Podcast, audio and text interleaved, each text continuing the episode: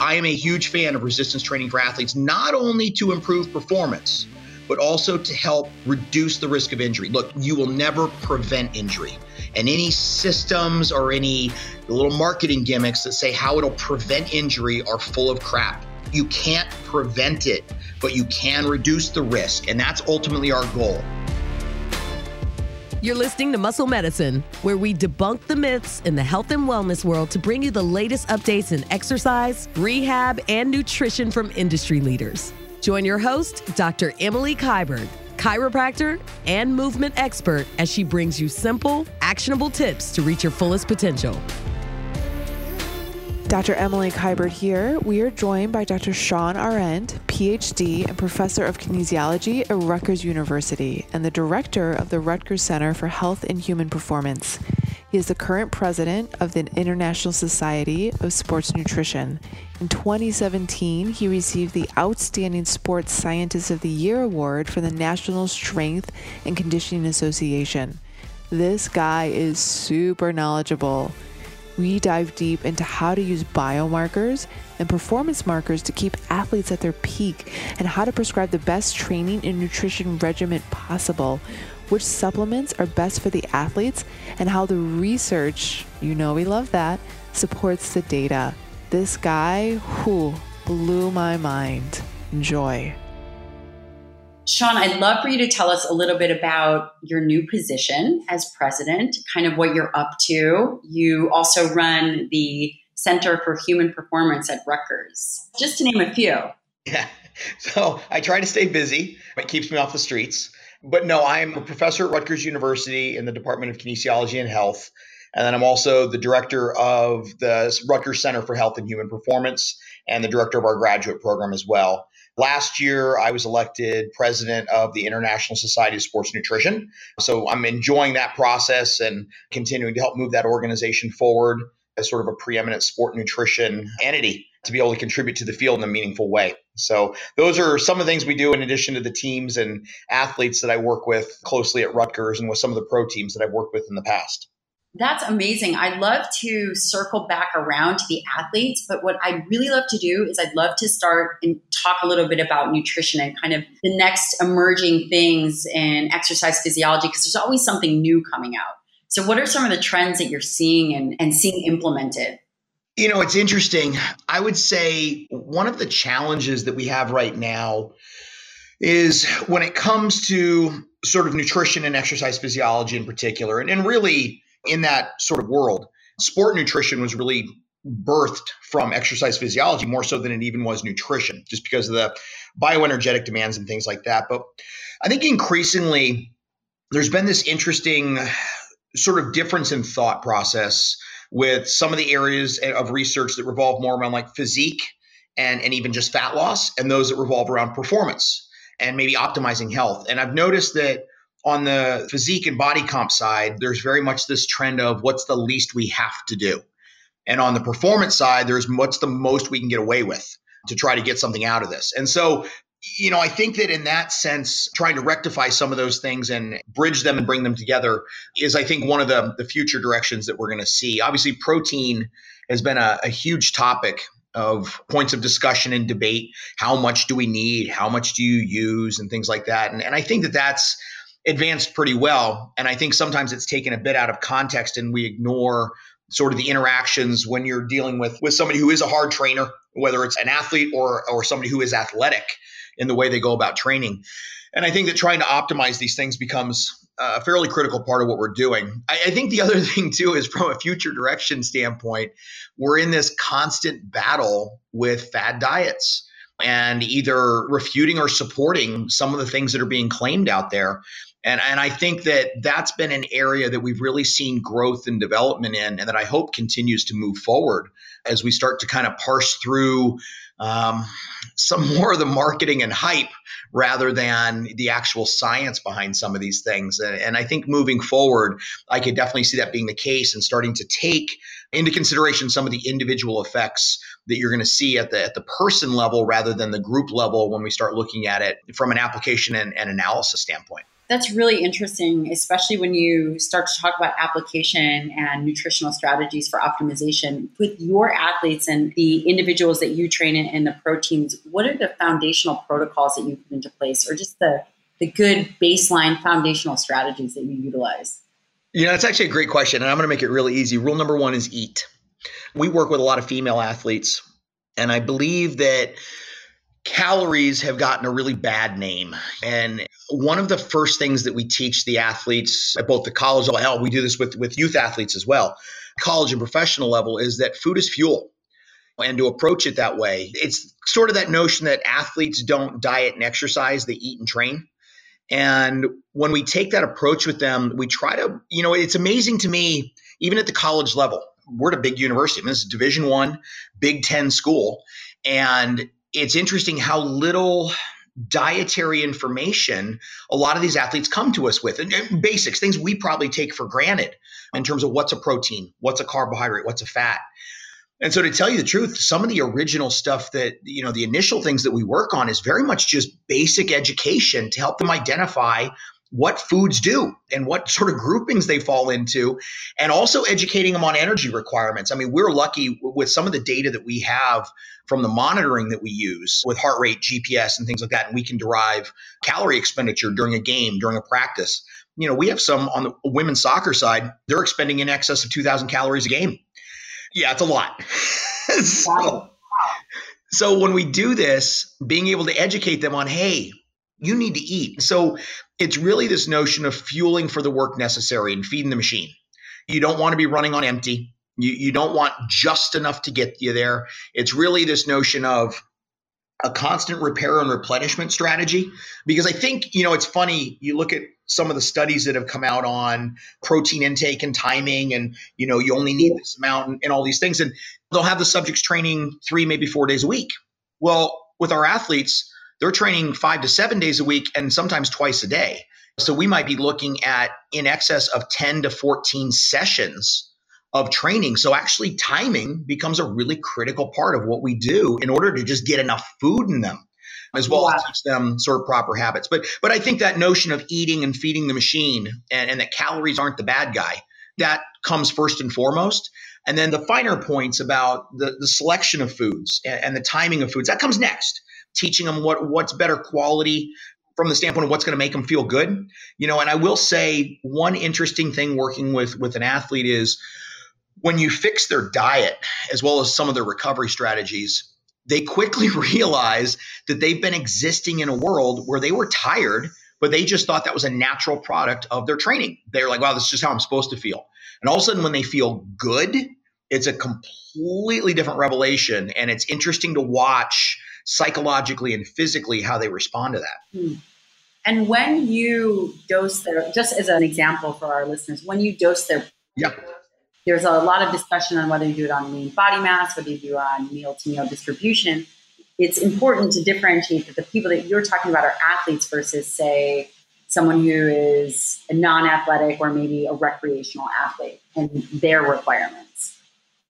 Yeah. And I think, you know, for us, in terms of establishing the quantities that we try to get after in terms of, you know, grams of protein per kilogram and carbohydrate replenishment post workout and things like that, we, we basically, to, to be honest, we base it on just on just mass.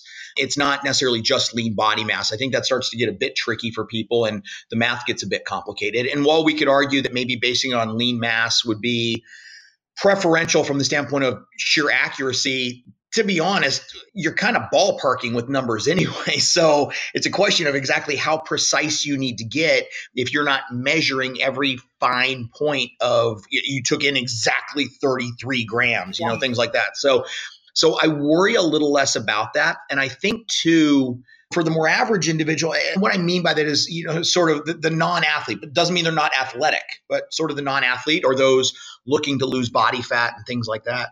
We have to be very careful not to overcomplicate things for them because then it gets really hard to follow for a lot of people. Now, some people like as much precision as possible, right? They're the baker. They want the very specific measurements. They want to know, you know, how much of this do I eat exactly? Do I need to weigh it and things like that. And then you get those that are more the cook you know, that kind of throw some ingredients together and they want some rough guidelines. And I think understanding that personality is an important part to getting them the right message. Yeah, you're totally right. That's exactly how it is with my patients and and my athletes. In terms of endocrinological experiences with these people, do you find that the women tend to have metabolic dysregulation with thyroid? You know, you hear a lot about elevated levels of reverse T3 or menstrual cycle irregularities. Do your athletes, when they're feeding correctly, do you find that they have those issues as much? No, not as much. I actually think that's probably one big thing we've been a little bit more successful in in the last couple years. And actually, this past season, we were able to implement a little more strategic sport nutrition intervention with them. And what was interesting is, look, it's a heavy training load for some of them, and where our big challenge comes in is in preseason because it's so incredibly metabolically demanding because of its short duration, two weeks, but massive overload. So, sort of this acute to chronic workload really gets skewed. But what we've noticed is over the seasons, we get changes in a number of nutritional biomarkers that are not favorable, including decreases in iron, decreases in omega 3s, drops in, in vitamin D. You know, so, you know, take your pick. It's not been ideal. And while we weren't able to fully prevent that. We did mitigate it to a great degree when you have a little more systematic approach to the nutritional feeding schedule as well as the, the guidance that you give them. And so, for example, there's been previous seasons where, as a team, we'd see as much as a 50% drop in iron over the course of the season in the female athlete. Why is that happening? Well, we, we think there's a few reasons at work here. And so if you match it on to the other hormonal markers, including cortisol, not a hormonal marker, biochemical marker, when you look at what happens with estradiol, when you look at what happens with IGF 1, growth hormone, and things like that, as well as T3 and T4, I think what you're getting is such a tremendous metabolic response that the system has a hard time assimilating the quantity of nutrient that you need. And I think in some ways, because of the needs of an athlete from an oxygen carrying capacity standpoint, from a metabolic, you know, a system turnover and repair issue, in many ways they just they need more dietary intake. And a lot of people never quite teach them. You know, they're like, oh, you know, I, I eat a lot of spinach. And you're like, well, are you eating vitamin C with that too to help with absorption? And so there's a lot of little little parts that can make a big difference that get left out. And I think those are the things that we've tried to to get at. But it's also just an issue of trying to keep them out of extreme deprivation as much as possible and sort of keep that energy availability in a more acceptable range to be able to deal with the consequences of their training. And, and I think that what we've come to realize, and I think where our, our biomarker measurements have become really useful for us, is we've always done a lot with training load you know so we can track what they're doing in training. We, we've got heart rate data we've got gps data so we've got distances speeds we've got time spent in different heart rate zones. But but here's the thing that's two two and a half hours of the day what we're realizing, especially when you work with a college athlete, is that gives you another 21 to 22 hours in a day for, for a lot of other stuff to happen. And now you put them in high heat and humidity in August, and you throw travel into the schedule, and you throw in the fact that you've got some players living away from home for the first time, taking classes at the college level, integrating with teammates, dealing with new coaches, different demands, competition and training, real game scenarios there is a lot of other stressors that go on beyond just training. And so the training load has been a really, really useful tool for us to have the snapshot of what their physical expenditure is. The biomarkers have been very useful to give us an overall sense of stress you know and that ultimately is what contributes to overreaching and overtraining. It's not just that single exercise or training bout. It's really the accumulated parts that go along with that that that, that necessitate you know more optimized recovery in terms of sleep in terms of nutrition and all those different things. So those are some of the changes that we've seen. And i will say this we're very fortunate we're able to track these players along both the males and the females. And I will tell you that, one, interestingly enough, with a lot of our data analysis, we've got a couple manuscripts that are in the process right now on this. The game is remarkably similar between males and females. If you set it as a relative intensity, wow, that's it is. And, and they actually, believe it or not, they cover similar distances. The difference is in how those are covered. So, you know, different speed zones and stuff. So, not surprising, different top speeds and different power outputs. But what's interesting is from a hormonal and biochemical standpoint, they don't respond the same way. And the female athlete certainly has some unique response patterns. And this is why we got into this because most of our data and most of our recommendations for these athletes are based on studies that were done in males. And we're looking at this going, you know what? It's not the same thing You know, and I know for us that seems like it should be a no-brainer, but the reality is, from an evidence based approach standpoint, these are fairly new markers that we're able to look at and go, hey, the men and the women are not responding the same despite similar relative demands. There's more we have to pay attention to here. And which markers? And is this how Blueprint Athlete was born? Yeah, and so first the markers. We technically run panels of, about, of a little over 100 markers, but there's a bucket that we tend to rely on. And actually, what we're doing is kind of putting these markers into their own buckets in terms of what they represent.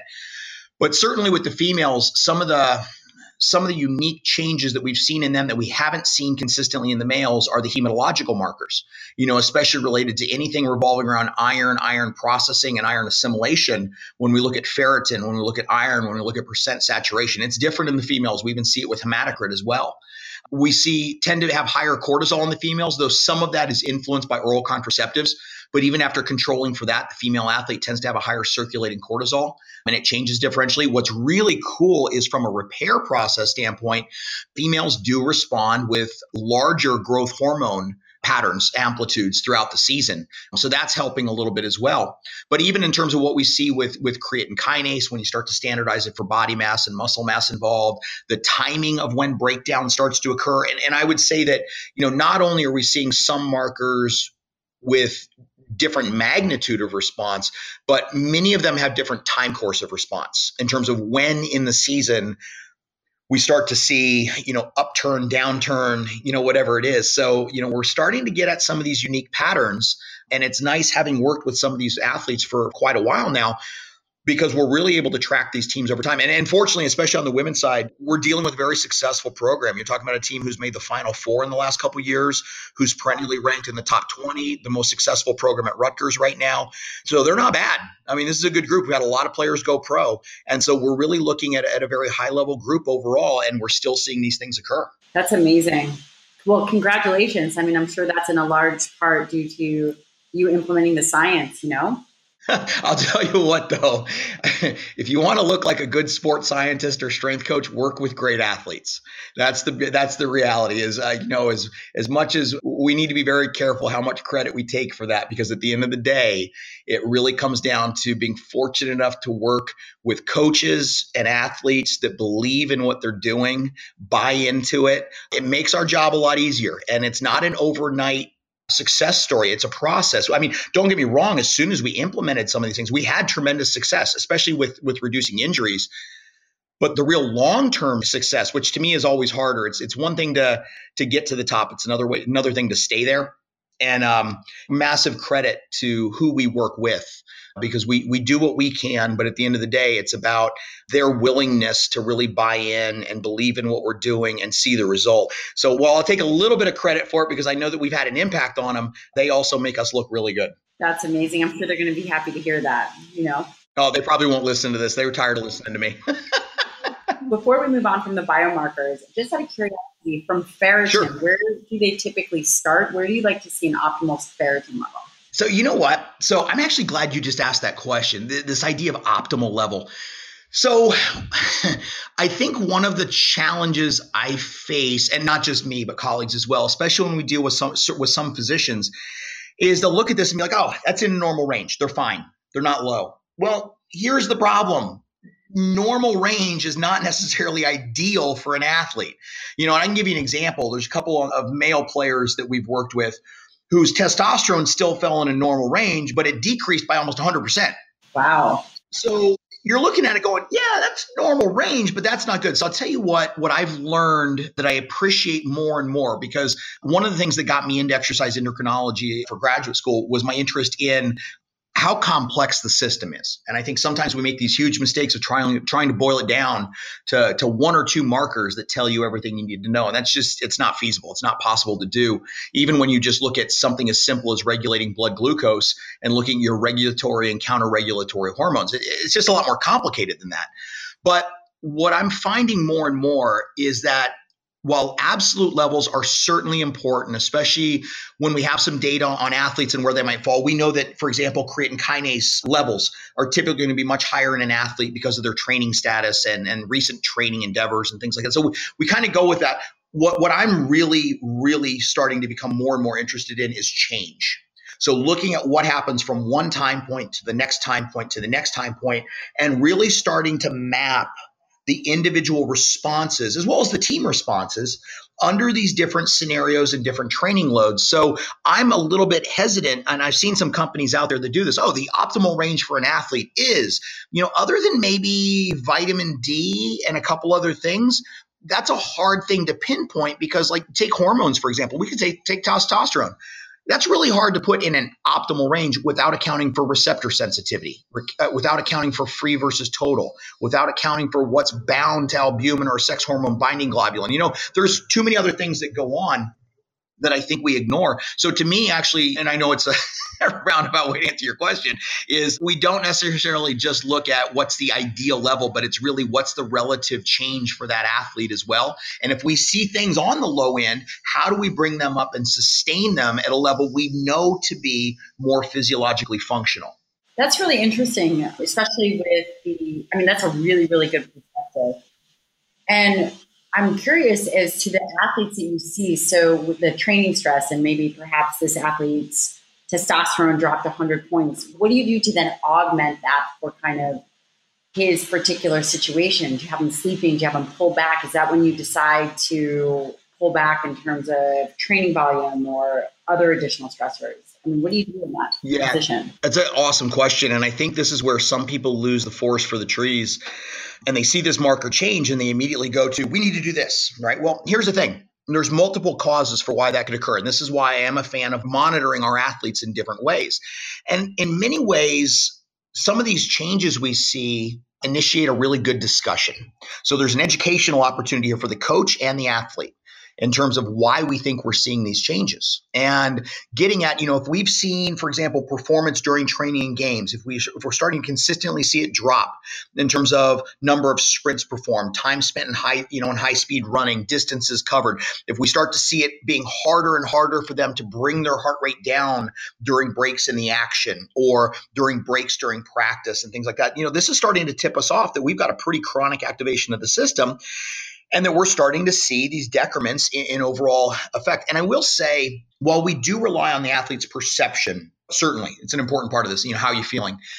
The one thing that people need to realize is athletes lie, right? They don't want to admit something's hard, and they certainly don't want somebody to pull them because they want to play.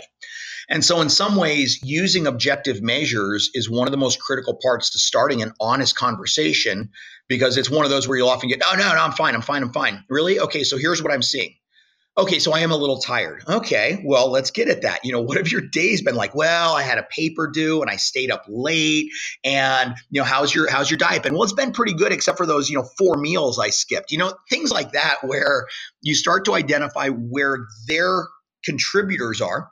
And then we can back up from that and start to apply some very realistic, from my point of view, some common sense strategies to try to help them with recovery. But that being said, there are times where they just need to rest. And I think one of my favorite stories is a couple seasons ago, it was actually during our Final Four run. So we had two players who really were critical for us as goal scorers. So they played up top. And through the biomarker tracking, we were starting to see this consistent climb in cortisol, a drop in iron, elevated values of their catecholamines, growth hormone was falling, things like that. And so it was interesting because their performance on the field was really starting to reflect this. So, had a conversation with the head coach, and in my opinion, Mike O'Neill is one of the best head coaches I've ever worked with in terms of his willingness to do what's best for his players and being willing to adapt to sports science and admit he doesn't understand all of it, but that's why he has people around him that know this stuff. So basically, the, the, the conversation was, look, I know we need him for games, but will you trade me practice? And so, because of the years of trust that we built with them, you know, his response was, you know, how long are we looking at? I said, let's try two weeks where we play them in the games, but basically practice is is mostly active recovery stuff. It's it's some movement patterns, it's dynamic warm-ups, but really no physiological load to a great degree. Let's start to repair them. This is around mid-season. First weekend that we started this process, we started it on a Monday. They had games that Saturday and Sunday. Both of them went out and scored multiple goals. Wow. So so the, the after the game, Mike comes up and he looks at me straight faced and goes, So who else do we need to rest?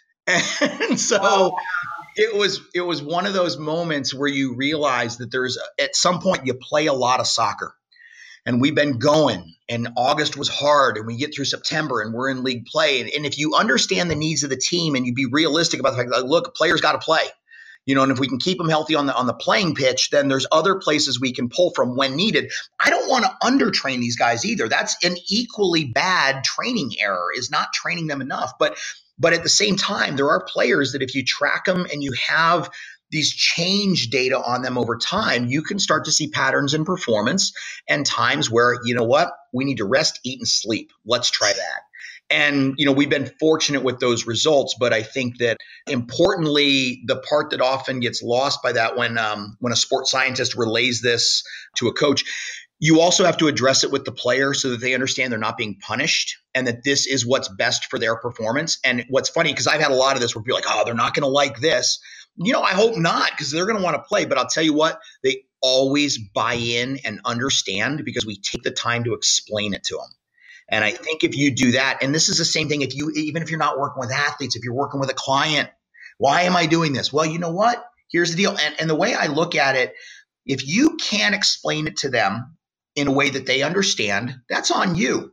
So now you got to step back and go, okay, what am I not doing well enough to help them understand this? And so that's how I've worked with coaches as well is at the end of the day, they don't all have a degree in exercise science or kinesiology. So it's my job to put what we do into terms that actually mean something to them so that they understand and appreciate the approach that we're trying to take as much as anything else.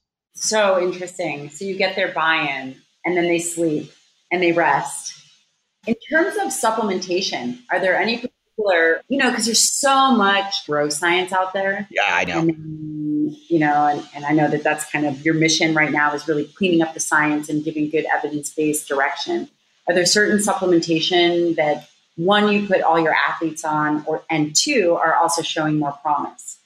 Yeah, we have a bit of a challenge, especially when we're dealing with the NCAA in terms of things that you you can and can't give them. And you know what's funny is I'm finding out more and more. There's a lot of physicians and athletic trainers that think things are banned when in fact what they are is they're just restricted in terms of you can't give it to the athlete, but they can take it. And so there's there needs to be a little better education process on that. But for me, you know, especially with the sports we typically deal with, protein, from the standpoint of repair and, and recovery.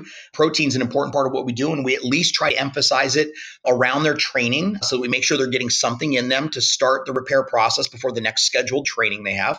And then as well at night to try to, you know, facilitate the repair process overnight. I think there's been some great work that Mike Ormsbee and Luc Van Loon have done in that area in particular. Tons of respect for the for what they've accomplished in that field. But I think too that for me, creatine is way, way up there. And not just for performance benefits, but also what it can do cognitively and some of the interesting stuff that's coming out on its potential role in either preventing TBI or helping with recovery from TBI.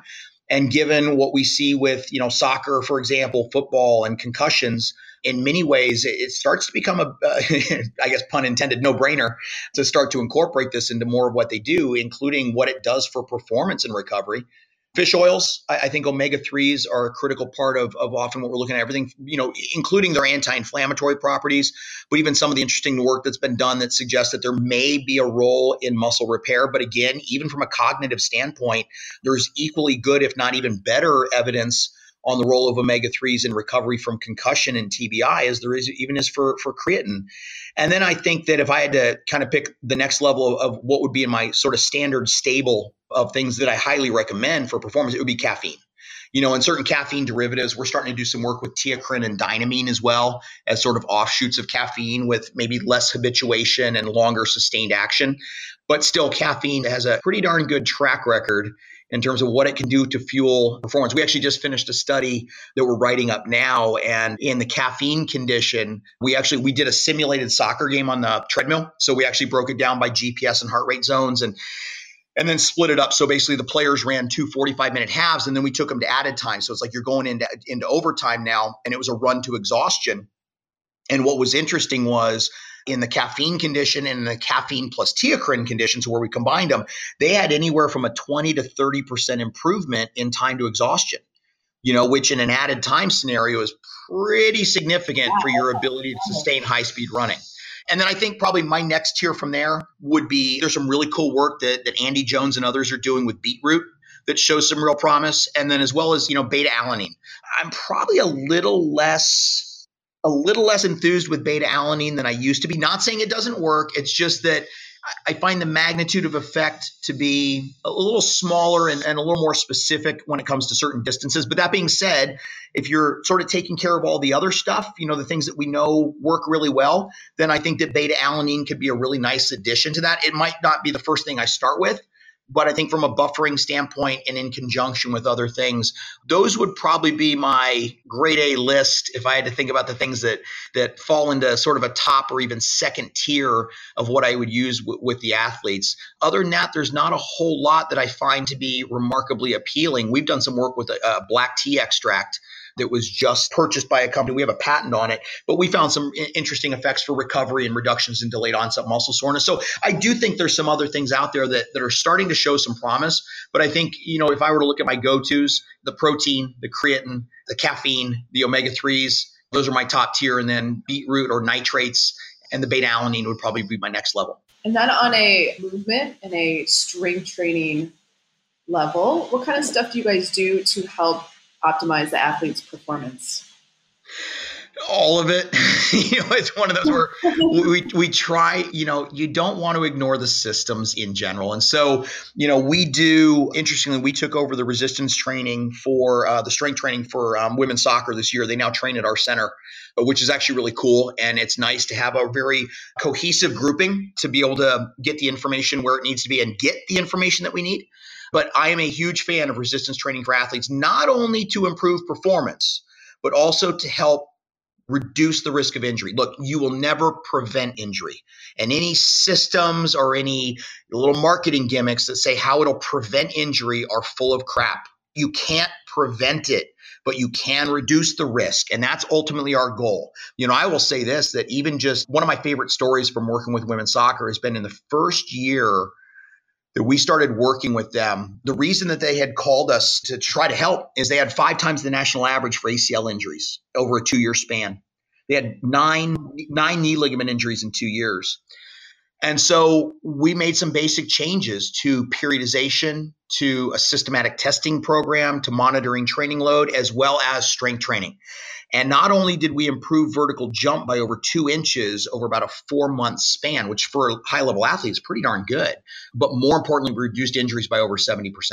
And if you can keep the athlete on the field, you're going to win a lot more games. That's incredible. We're talking about testing systems. Like, what, what are some go tos? So for us, there's a lot of things we could do, but just because you can do it doesn't mean you should.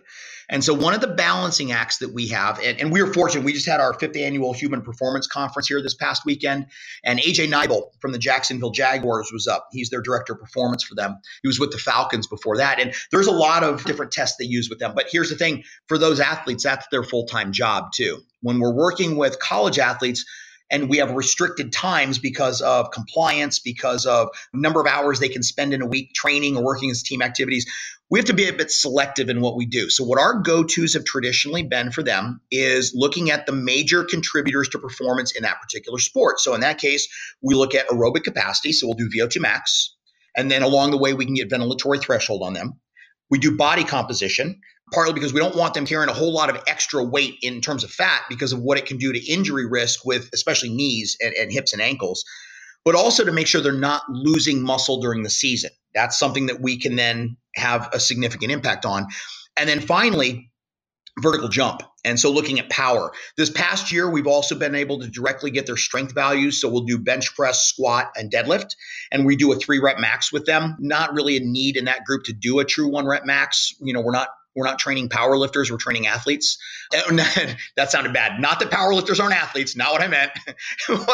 I think what it is is people need to remember that when you're working with things outside of Olympic lifting and powerlifting, that is their sport, right? When you're working with with, with other field-based team sports, even swimming, things like that, you're using the lifting to help them improve their performance in what is actually their sport.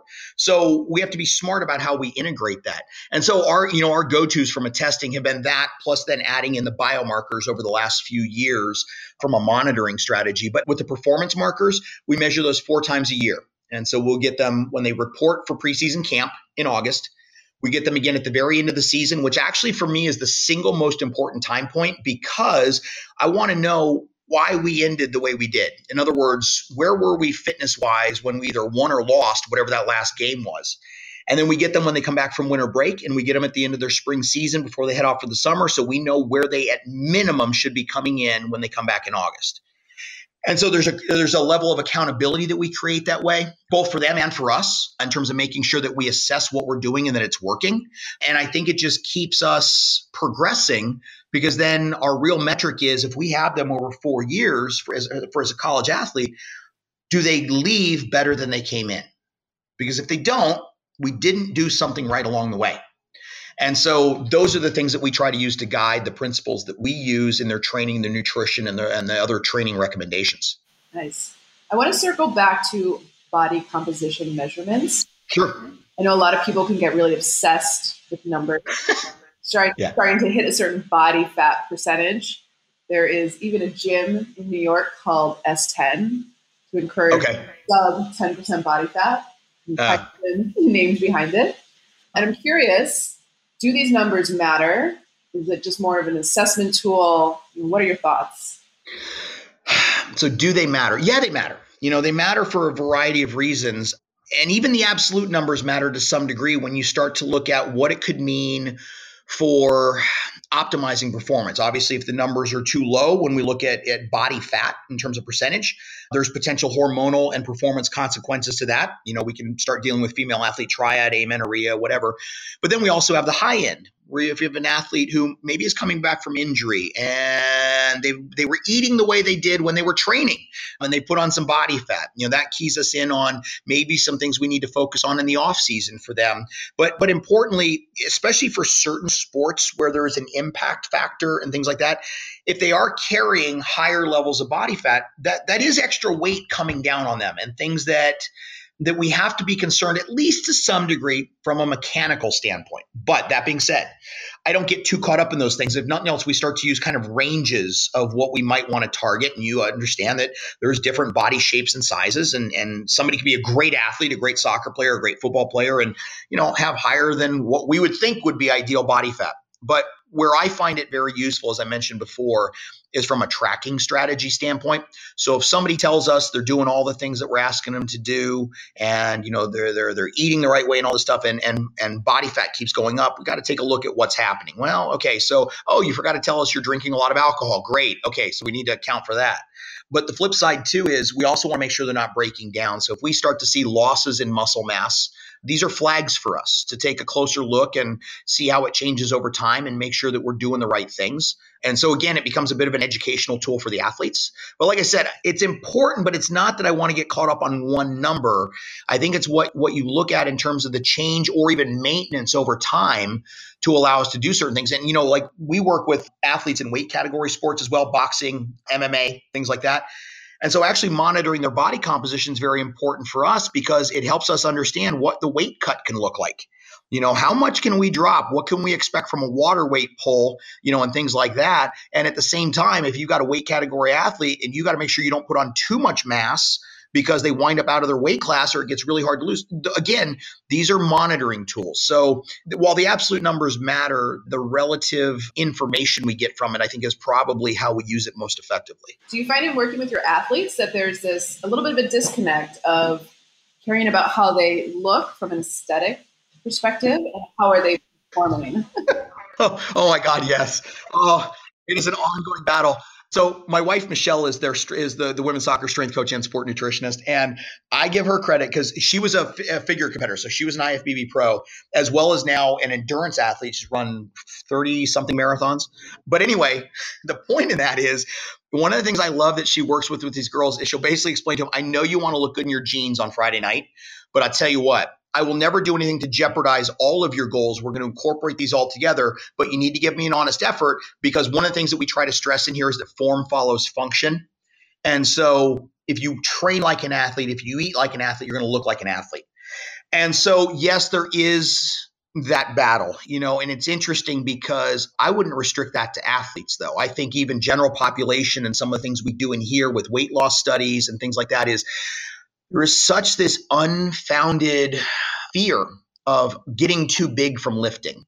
And it's just not that easy. I've been trying. It's not that easy. You know, I mean, you got to work hard. But it's one of those things where this is in some ways where the body composition becomes a really useful educational tool because it's funny. I'll give you a story from this spring. We had a lot of the girls on the team being like, ah, I'm getting too big. I feel like I'm getting too big. I'm like, cool. Okay, let's let's go ahead and do body comp.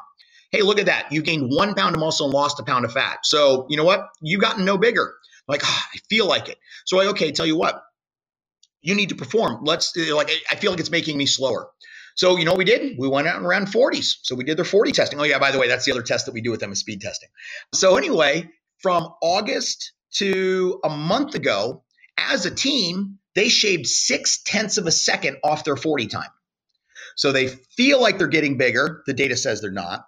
They feel like they're getting slower. The data says they're getting faster. And all of a sudden they run out of arguments. And what it is, is they just don't want to lift. so you, you, you help them start to understand where it's positively impacted their performance. And then there tends to be a little better buy But yes, absolutely. When you're dealing with the athletes, there is certainly an aesthetic concern. And I find that the sooner you acknowledge that, help educate on it, and don't dismiss it, but take it into account with everything else you're doing. It's easier to get them to follow along.